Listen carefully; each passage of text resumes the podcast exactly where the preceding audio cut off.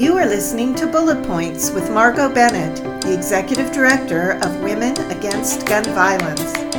Bullet Points is our 15 minute monthly update on hot topics in the gun violence prevention movement. Good morning, everyone. Thank you for joining me. I'm Margot Bennett, the Executive Director of Women Against Gun Violence, and this is Bullet Points our 15 minute or less podcast where we update you on hot topics in the gun violence prevention movement. Today, I'm going to speak about domestic violence and guns, school shootings and child access prevention laws, our Ballots Stop Bullets initiative and the filibuster, and our upcoming summit currently in the works. Okay, let's get started. October is Domestic Violence Awareness Month.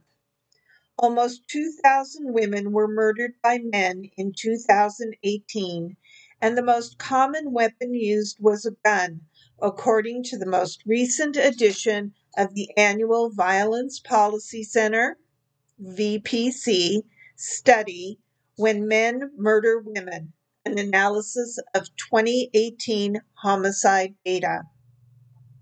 The study found that nationwide, 92% of women killed by men were murdered by someone they knew, and that the most common weapon used was a gun.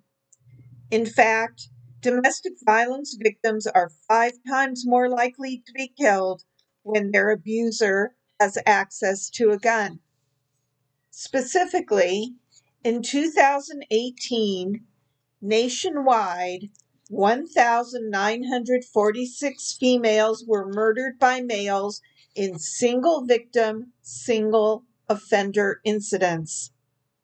Nine out of 10 victims knew their offenders.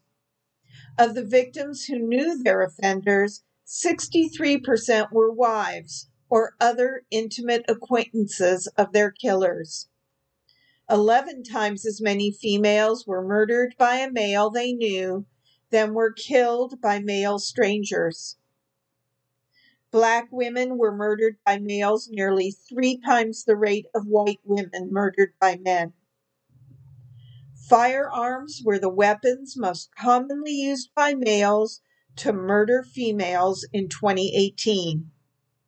Nationwide, for homicides in which the weapon used could be identified, 56% of female victims were shot and killed with a gun. Of the homicides committed with guns, 69% were killed with handguns. The number of females shot and killed by their husband or intimate acquaintance was four times the total number murdered by male strangers using all weapons combined. So when the gun lobby gun enthusiasts, and the NRA, which is really the advertising for gun manufacturers, tell you, as women, that you need to carry a gun with you to protect yourself against outside attackers and invading hordes, they're lying. They have the same data we have. They just don't care. Your safety and your life matters less to them than the money they can put in their pockets.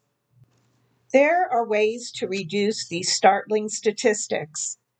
Renew the Violence Against Women Act and reduce the number of guns in the hands of abusers through both state and federal legislation.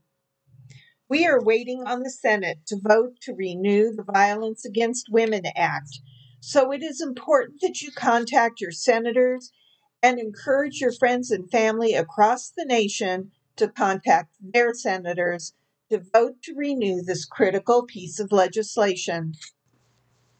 Now for some information on school shootings. There have been 22 school shootings in the United States in 2021, the most recent being at Timberview High School in Arlington, Texas, where the state's government has further weakened gun laws to protect Texas communities.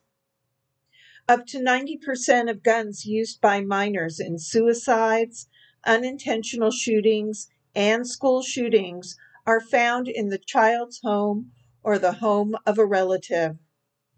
That is why child access prevention or CAP laws are so important.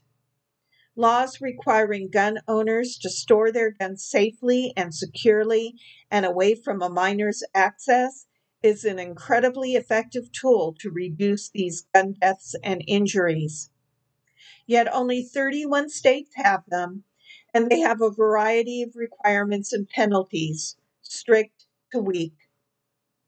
For example, California imposes criminal liability if a child could likely gain access to a firearm negligently stored, whereas Georgia's law only prohibits parents or guardians from directly providing a firearm to a minor. For more detail on CAP laws, visit the Giffords Law Center website. What has become apparent to me is that CAP laws must have strict requirements that reduce access to firearms and also require punishment that is severe enough to become an incentive to store firearms safely, as well as provide a deterrent to others.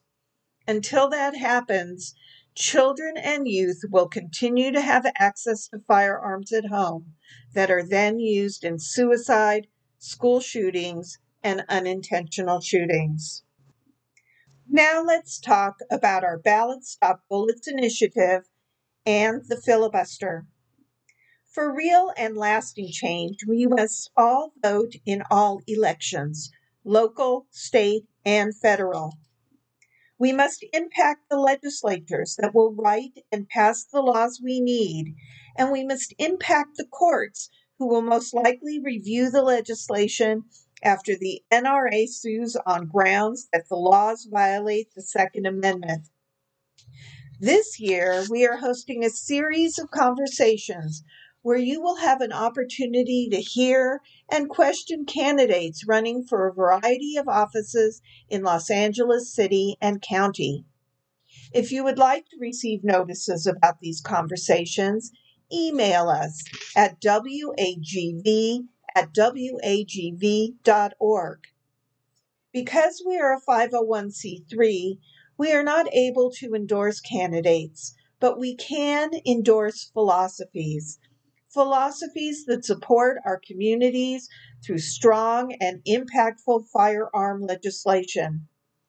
Remember to vote for gun sense in each and every election because gun violence prevention is always on the ballot. A quick word about the Senate filibuster that requires 60 votes just to bring legislation up for a vote. Every day, over 100 people are shot and killed in the United States, and many, many more are injured. There are sensible and impactful gun legislation passed by the House that sits in the Senate right now. Legislation that would help prevent many of these deaths and injuries, but are being blocked by the filibuster. The Senate filibuster is killing us. For more information on the filibuster and to sign a petition, go to www.bradyunited.org. Our next educational summit is currently in the planning stages. This year, we will be hosting a seminar covering California's parole and probation system, the laws and procedures, and will also include commentary from impacted community members, both gun violence survivors as well as those previously incarcerated, from prosecuting attorneys as well as defense attorneys. We will keep you posted when the date is set and look forward to seeing you there. That's it for this month. I look forward to hearing from you with your questions. Please feel free to email me at wagv at wagv.org. Thank you for listening to Bullet Points, and be sure to follow us on Facebook, Instagram, and Twitter. Visit our website at wagv.org to sign up for our action alerts. We're looking forward to you joining us next month.